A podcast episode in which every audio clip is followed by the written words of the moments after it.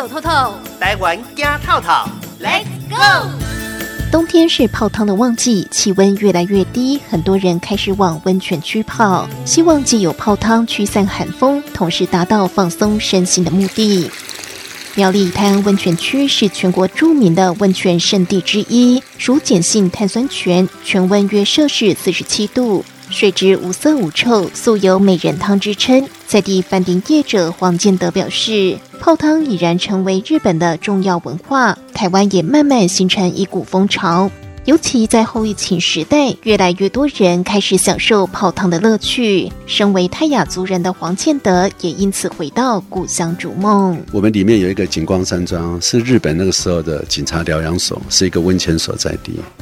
那我因为发觉到这个温泉，它确实是很棒的一个东西。它不但可以疗愈，又可以让人家舒缓，又可以达到健康。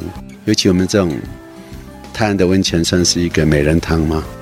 哦，它这个泡下去对身体是非常好，所以我那时候就想说，哎，我如果能够在这边有一间自己的饭店，或是小小的一个泡汤的地方，那多好。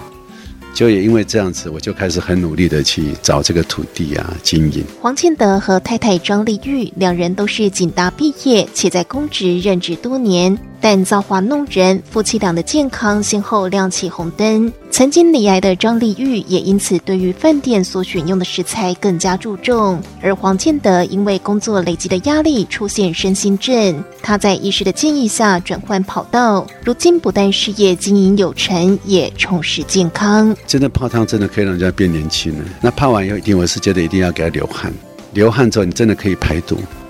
啊，尤其在像我们有时候这种曾经精神上有点状况的时候，大概我们都是在八九点的时候一泡，泡完之后稍微喝一点水就睡觉了。它可以让你的睡眠真的很充足。借由泡汤放松身心，但有个前提要注意：有心血管疾病的患者要避免冷热泉交替泡，并适时补充水分，才能降低心肌梗塞情形发生。卫福部丰原医院心脏内科医师陈建敏说：“一般不是说泡汤的不能做冷热交替了哈，那只是说有心脏病的病人或是潜在性心脏病的病人啊，尽量不要做冷热交替的泡汤。为什么呢？因为心血管啊最怕是忽冷忽热啊，它一会儿扩张一会儿收缩，它会造成啊所以心血管阻塞的情形，或是说血管里面有血栓的形成。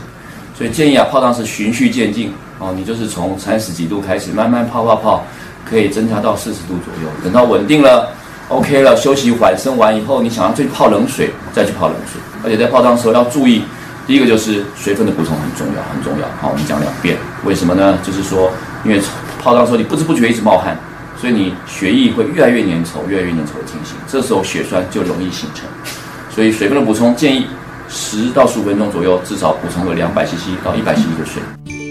透过泡汤疗愈了身心，黄建德在祖先留下的土地上开发农场，以父亲的名字为名。黄建德说，父亲从小就灌输他读书的重要性，并用心栽培。家中共有五个兄弟姐妹，身为家中长子的黄建德是家中经济匮乏之余，唯一能够读到大学的孩子，也因此他从未忘怀父亲的养育之恩。那因为我爸爸大概是在三十八年离开我们。那我一直也很感念我父亲那时候就是对我对我的那种期许，所以为了怀念我的父母父亲呢，那我们就在那边就开发了农场。那个农场就是以我父亲的名字来命名，它叫土木驿，土地的土，牧羊人的牧，驿站的驿，也就是我父亲的原住民名字。为了怀念他、纪念他，就把他的精神留下来。走访了许多国家，了解各国如何借由观光宣扬在地文化，也让黄建德更深刻感受到原民文化随着长者的凋零逐渐消失。借由饭店经营、农场开发，黄建德希望从无到有，一步步实践落叶寻根的理念。很多外地来到我们泰雅族部落来讲，你应该要学会不但是关怀、包容，还要尊重。因为这个是人与人之间最基本的。其实我做什么东西，我是觉得哈，就是我们都不是这方面的专业嘛。我只要多去看，多去学习。那你如果还没有做之前，你去看，事实上只看到一半。但是你实际上经营要面对的时候，你去看了，才看得可以很深入。这为什么说我会想去日本，看他们对他们当地文化的重视？其实我也是有一点冲突，就是矛盾啊哈，因为我对我的文化实在是。太慢去接触到了，所以有很多已经不见了，也遗忘了。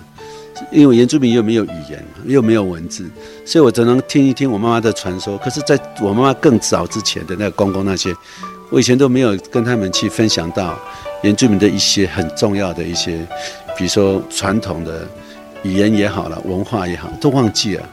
所以我现在在在选的是蛮辛苦的，真的。所以那个时候为什么会一直说啊，好像巴厘岛的就是很棒？事实上不是啊，什么最美？我们的母亲最美，我们的家最美。啊，只不过是你怎么样让自己的家母亲变得更好，让人家能够接受你。那我要怎么去呈现它？我一定会把这些过去的照片留下来，我会做成一个展览的地方，我会贴起来，然后我会把故事写出来。大概这样来讲，你就透过英文跟中文这样，大概就可以知道。今天的台湾走透透由台中分台记者陈怡琳采访制作，谢谢您的收听。